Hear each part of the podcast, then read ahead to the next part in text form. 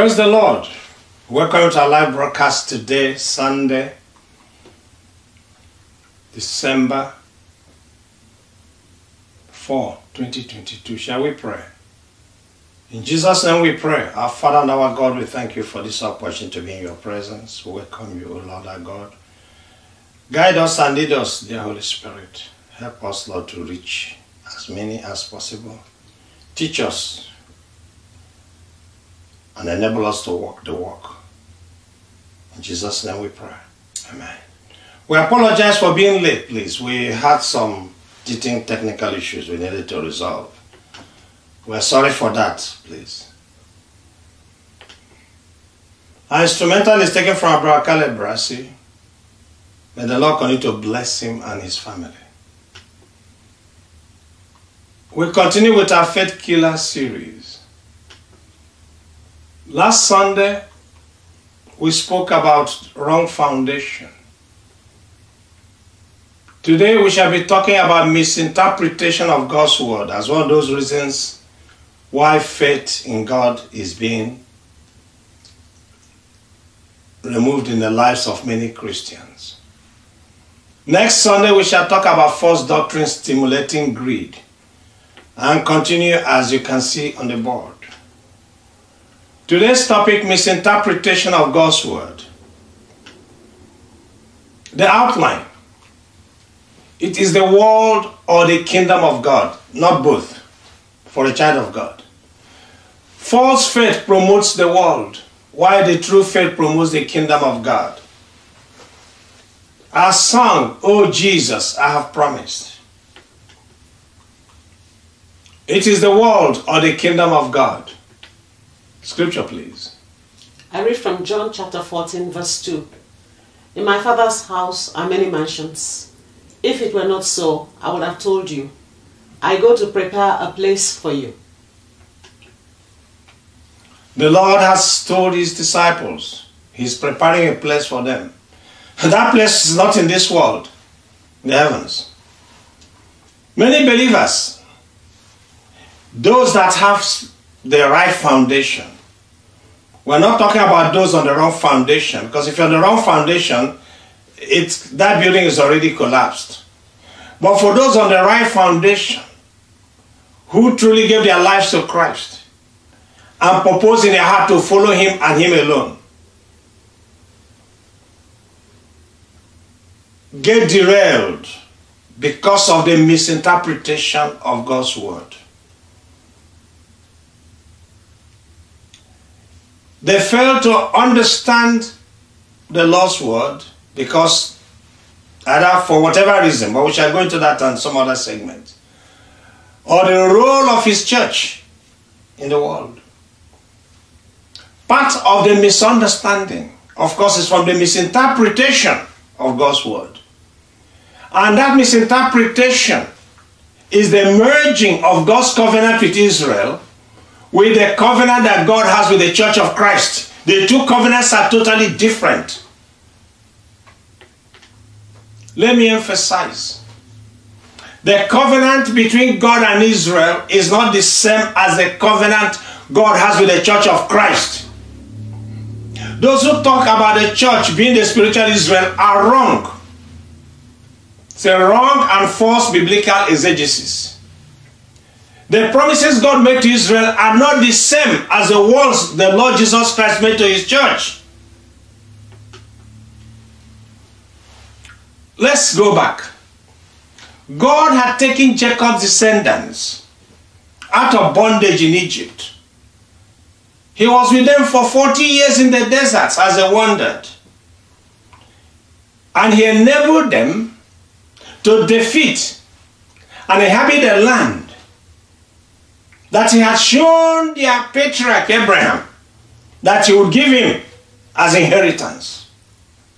A land that came to be known as Israel. In return for their obedience to the laws that he gave them through Moses, his servant, God promised to bless them with land and economic prosperity. Watch. For Israel, God promised them land in the world and economic prosperity. That is God's word. That's what the laws were all about. So long as you obey the Lord, He will keep them in the land He has given to promised Abraham, which He now gave, gave to them when they entered. Let me emphasize again. God's covenant with Israel had to do with land and worldly prosperity. Say to yourself, God's covenant with Israel had to do with land and worldly prosperity. And for hundreds of years, Israel prospered among the nations. And it would have continued to prosper had it not disobeyed God. Despite several warnings from God through his prophets, exiles and afflictions by their enemies, Israel continued to disobey God. Finally, God set aside Israel and inaugurated his kingdom from heaven on earth. That kingdom did not supplant Israel, simply set Israel aside because he will still continue with the promises he made to Israel some future date. But in the meantime, he inaugurated his kingdom on earth by sending his son to inaugurate that kingdom of heaven on earth. And when his son died, he established the church on the day of Pentecost when the Holy Spirit came, and then from there, the church of the Lord Jesus Christ, where he is the head, and those who believe in him are the body. He mandated the church, his representatives on earth, whom he told you are not of the world, even though you are in the world. The words he now said, In my father's house are many mansions. The words he has told that he's going to prepare a place for them. Christ did not come to prepare a place for those who are following him on earth. Not land, not economic prosperity, not wealth. Mansion in heaven. So choose you today if you say you're a child of God. Is it a mansion in heaven for your Lord that promised you, all the world and economic prosperity, which is not your covenant? And to inherit that covenant, you have to obey the laws that God gave to Israel. But he has set Israel aside, so it's of no use now. Please know that God's promises to Israel, the ones spoken by the prophets, that have not been fulfilled will still be fulfilled.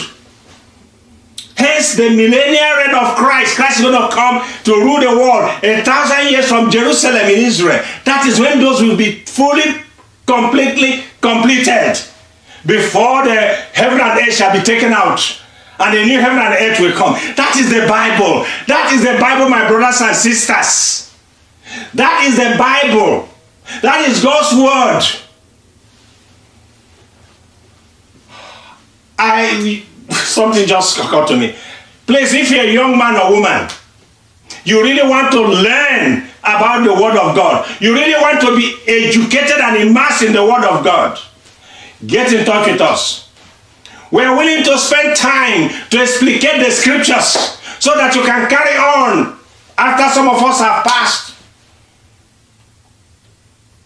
Because so much evil in the world today is committed by the church or those who say they are the church when they are not. The messages are so bad. That is why many are not believing. We'll speak on that next Sunday. Let me continue before I digress. Christ did not promise his, his followers anything on this earth. He promised us the world to come. But is the new heaven will be with him until that world to come, which will be after this one is taken out.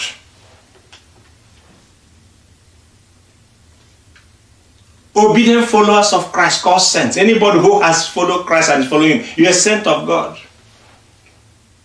The saints comprise those already in heaven with him and those who will join him in the skies at rapture.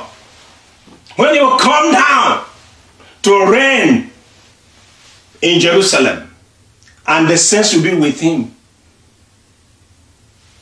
That is the lot of the first resurrection. False faith promotes the world. Scripture, please. Matthew chapter 7, verses 13 to 17. Enter by the narrow gate, for wide is the gate, and broad is the way that leads to destruction, and there are many who go in by it. Because narrow is the gate, and difficult is the way which leads to life, and there are few who find it. Beware of false prophets who come to you in sheep's clothing, but inwardly they are ravenous wolves. You will know them by their fruits. Do men gather grapes from thorn bushes or figs from thistles? Even so, every good tree bears good fruit, but a bad tree bears bad fruit. Praise the Lord. Why did the Lord combine the warnings, narrow and broad, and then brought in false prophets? Because he knew that false prophets will take his children to the broad road, which leads to the world and destruction. That's why, look at the whole point. It started in, the, in the verses we just read. In verse 13, the narrow gate and the wide gate, the broad road and the narrow road. And then he goes in 15 to say, first not 14, he says, it is difficult, the way of the Lord. Because he knows that people will try to rely on their own steam to run the race. Whereas, except he is enabling anyone, no one can complete that race. As in verse 15 says, Beware false prophets who come to you in sheep's clothing. Where will you find the false prophets? In buildings called churches. Wherever children of God gather, the enemy will gather too and try to deceive, if possible, the elect. And I wanted you to say, look at their fruits. I was going to say something, but next Sunday we'll, we'll come on that. Satan has used false prophets, Jews and pastors to deceive so many with a false faith. How do you know what is the false faith? False faith promotes the world. That's the simple answer. Any preaching or teaching that promotes the world is a false faith. The aim of false faith is to keep unsuspecting believers on the broad road. The broad road leads to the world. Remember, they came out from the world and accepted Christ. And then the enemy comes in and packages the word differently, gives it some spiritual verses, and they are back to the world. And that leads to eternal death. Say, many will find that broad road because they love easy life. False faith opposes biblical faith. The greatest opposers of biblical faith are not unbelievers. Despite what anybody will tell you. The greatest opposers of the true faith of God are those who promote false faith. Biblical faith keeps believers on the narrow road to eternal life. And difficult is the road to eternal life. Christ didn't say it was going to be easy. False faith is having confidence. Now I'm about to define what false faith is. It's a having confidence that one spoken words will bring things desired and spoken into existence. That is false faith. Did you hear me again? Having confidence in your spoken words it will bring things desired and spoken. It doesn't, God, you can say God, you know, but I command. Is God. You say God, but it's not true. You are commanding. Biblical faith has absolute trust in God. See, biblical faith say, I can of my own do nothing. As the Holy Spirit tells, that's the Lord Jesus Christ what on earth. But human beings today have arrogated themselves their right to be gods. Biblical faith has absolute trust in God, absolute trust in God. Hence, always let your will be done, O God. That's biblical faith. Biblical faith believes God's word. And in his promise of eternal life for those who believe in his son and accept him as Lord. That's all. They look for a heavenly city whose maker and builder is God. A building heavenly that has no foundations. False faith promotes economic prosperity and physical health. In effect, according to false faith, believers are entitled to having physical health and economic prosperity. You know, they are the inheritors like Israel, the land and economic prosperity. False faith teaches that since believers were created in God's image, they have power over creation. They can exercise dominion over the environment and get material wealth through positive confession. What is positive confession? It's a false doctrine that says that believers can claim whatever they desire from God simply by speaking and visualizing it. That's an occult. that's an occult doctrine. Positive confession doctrine claims that faith itself is a confession and speaking it brings it into reality. Just speak it, name it, claim it, visualize it, sleep on it. They will even talk about when um, Jacob used a sheep and uh, the method and the, you know so many. Next Sunday we're going to debunk all those false theories. Or you know, false faith opines that poverty and illness are the result of causes maybe from even unfaithfulness. Where unfaithfulness is not even sinning against God. Where unfaithfulness is failure to pay tithe to the church that they attend and give large offerings to those organizations and their leaders. That is what unfaithfulness is. Oh.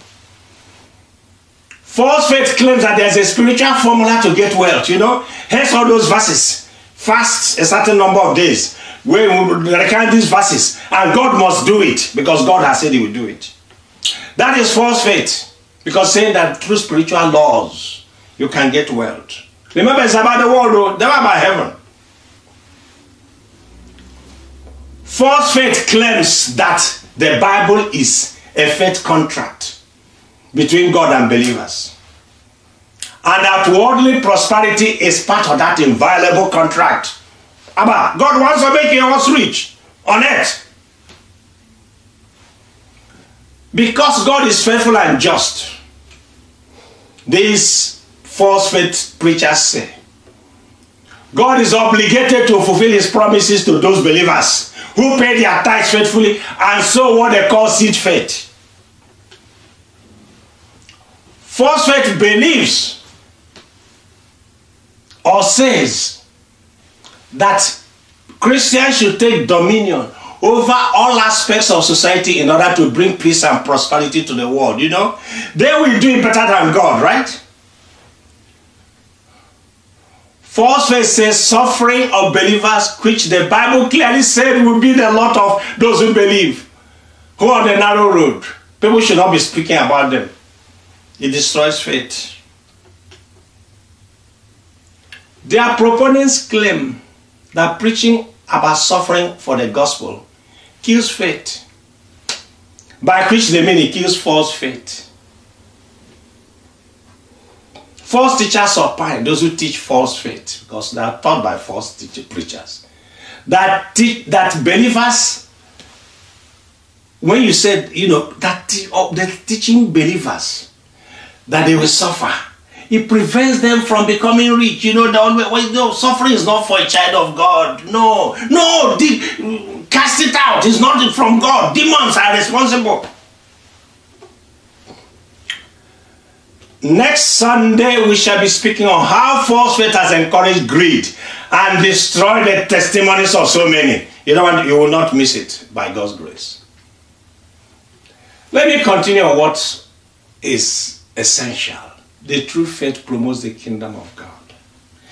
Any teaching that does not challenge you, that does not challenge you to study the scriptures and get to know the Lord Jesus Christ personally and walk with Him and the Holy Spirit is not from God. It's not a true faith. The true faith continues to lead you to God. It leads you to Christ. It leads you to the Holy Spirit. The true faith continues to challenge your life every day so that you do not conform to the principles of the world, but to the principles of the kingdom. Because you are ambassador of Christ. If you do not represent Christ here on earth, who will represent him? If I don't represent Christ here on earth, who will represent him? Scripture, please. Philippians chapter 3, verses 10 to 12. I want to know Christ and experience the mighty power that raised him from the dead. I want to suffer with him, sharing in his death, so that one way or another I will experience the resurrection from the dead. I don't mean to say that I have already achieved these things or that I have already reached perfection, but I press on to possess that perfection for which Christ Jesus first possessed me. Praise the Lord for His word. If you are hearing me and you say you're a child of God, and you cannot say with me, I want to know Christ and experience the mighty power that raised him from the dead. And you stop there, wrong. You also want to suffer with him. I want to suffer with Christ. I want to share in his death. I want to share in the mock, mockeries, in the disdain. I want to share in the scourgings. So that whatever my lot is today in this on this earth, whatever it is, so long as it's for the gospel that I suffer it, it is to the glory of God. You have to have the same mindset if you really want to inherit eternal life. Because only through the suffering that you have as you follow Christ and not disdain suffering if it comes your way because you're a believer in the Lord. That's the only way you can experience the resurrection from the dead, meaning that newness that you have when you gave your life will be manifested fully when truly you have embraced Christ at the cross and suffered with him in death. Which means no matter what people say around you, you are doing the work of the Lord. You are preaching the gospel in season and out of season. You don't mind being excluded from so many things. It does not, it's not important. And if the time comes, in some countries that are persecuting believers already, you will accept it because you just say, Lord, let your will be done. Because that's the only way, in verse 12, we can press on to possess that perfection for which Christ has already indwelt us. Only when we allow Christ in us to express himself to the world can we really, that's what you meant by being possessed by Christ. It's not in the possession you think, it's when Christ indwelling you already just manifests himself through you and you are no longer sin, but Christ is sin. Faithful believers, which is those who are on the narrow road. Because if you're not on the narrow road, you're not a faithful believer. If you're on the broad road where worldly prosperity is your mantra, you are not, you are, you are, you are really not of the faith. Faithful believers know the following. Number one, suffering is part and parcel of biblical faith. Number one. Number two, new creations in Christ Jesus don't have the right to live their lives as if they as they wish any longer. Meaning you and I don't have the luxury to do what we like. Number three, faithful believers know that because they're giving their lives to Jesus Christ, their new lives no longer belong to them. They don't own it anymore. It belongs to Jesus Christ, Lord and Savior. Faithful followers know that because they belong to the Lord, only He alone can assign them their places in His body. We can't choose where to go. He can send you and I to wherever He likes. So we can witness God's mercy. He wants us to live lives in such ways that cause unbelievers to believe. If our living our lives cause unbelievers to continue to be in unbelief, then we are sinning against God. And faithful followers of Christ know it. That is why they try to live. They emulate Christ. They try in every way not to conform to the world, but to conform to the principles of the kingdom of heaven. The lost apostles and disciples knew that the world was not a prize. They knew The lost apostles and those who were, they knew that the world was not. If the world was the prize, then they wouldn't have gone to several places. They would have named and claimed the whole world. But they did not. They would have amassed riches and they wouldn't have had to suffer for the sake of the gospel. But all of them suffered for the sake of the gospel and all died for the sake of the gospel. Minus the betrayer Judas, who loved money, of course, on the broad road. And John, who wrote the book of John and Revelation and the epistles of John. Because God determined that He wants to prove that He can keep anybody He wants for as long as possible. Scripture, please. John chapter 16, verse 33. I have told you all this so that you may have peace in me. Here on earth you will have many trials and sorrows, but take heart, because I have overcome the world. Praise the Lord. Did you hear that? The Lord said his followers will not have peace in the world. But each day we try to negotiate peace with our neighbors by not ruffling the feathers. We negotiate it by being cowardly. We negotiate it in every way, but that which He has called us. The only peace you and I can have is in Christ if we're believers. Here on earth, say we're going to have many trials and sorrows. So when trials come, people say, "Oh no, no, because you are not believing, you are doing, you did something wrong." Where something wrong is that you didn't pay tithe you didn't give offerings. But said, "Take heart, because I've overcome the world." There are many things I could have said on this subject, but I don't want to spend too much time today. Next Sunday, we're going to speak about the false doctrines. I just gave you the theological plank of the Word Faith Movement and the Worldly Prosperity Preachers. Next Sunday, we're going to examine some of those doctrines with some biblical verses and see how true and accurate they are. But remember one thing today, if nothing else. The covenants of Israel to Israel, ancient Israel, was land and economic well-being. It's not the same for children of God.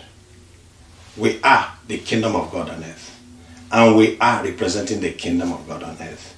Christ didn't come to give us land. He came to give us eternal life. For which even the, the Israelites, when it comes, will also benefit from. So the church is different from the nation of Israel. That was a covenant with Israel land prosperity. Don't conflate the Bible because of misunderstanding, because of misinterpretation. It is important to put everything in scripture in context and check things by covenants. I've spoken of this in past, but this is the issue. I eventually I, I came to address it in my mind and I studied and I said yes. And enabled by the Spirit of God to know that yes, that is the confusion. Don't get confused, child of God, because you'll be misled. You can redirect your path. Praise the Lord. We're going to sing a song, which I want you to analyze this week. Because that's the only way. Oh, Jesus, I have promised. You promised him, and I promised him. Oh, Jesus, I promised to serve thee to the end. That's what we did at the cross. Be thou forever near me, my master and my friend.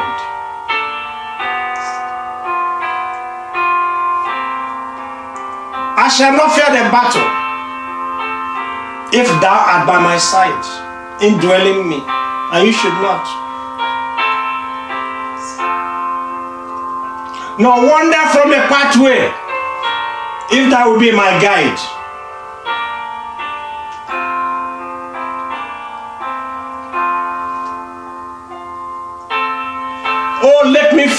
Lord Jesus, near me.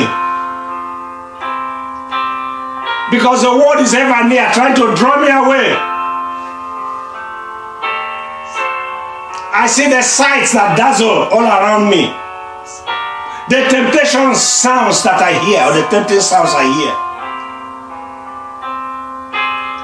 My foes, my enemies are ever near me, both physical and spiritual. But Lord Jesus, draw that nearer and shield my soul from sin. That should be your prayer. That should be my prayer this week, always. Oh, let me hear this speaking. In accents clear and still. In dreams properly interpreted. In visions. Above the storms of passion, the murmurs of self-will. Oh, speak to reassure me and all your children who are hearing this message today. To hasten or control. Oh, speak and make me listen. Speak, Lord, and make them listen. Thou guardian of our souls.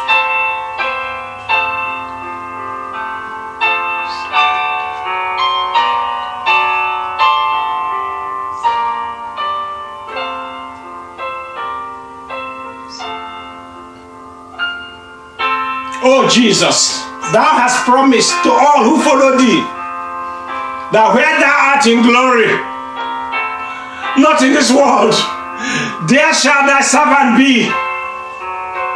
And Jesus, I have promised, I have promised to serve thee to the end, no matter what.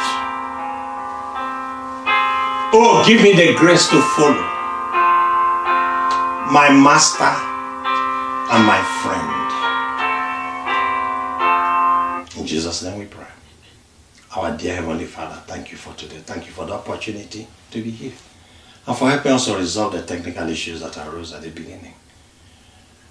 We give you all the praise and honor and pray for all who have tuned in today. Give them a special blessing, Lord. That this week you'll be ever present before them. They will see and sense your presence. And you guide them that this could make a difference in their lives, in their growth. Rebuke the devourer for their sakes, Lord, that the enemy will not come to take that which has been planted today. To help your children to separate themselves from the anarchy that is already in people who say they are your children, but are not. Help your children, Lord, those who genuinely want to know, to know. Open doors for them as they study the scripture to be able to differentiate and understand scriptures. Minister to them, Lord.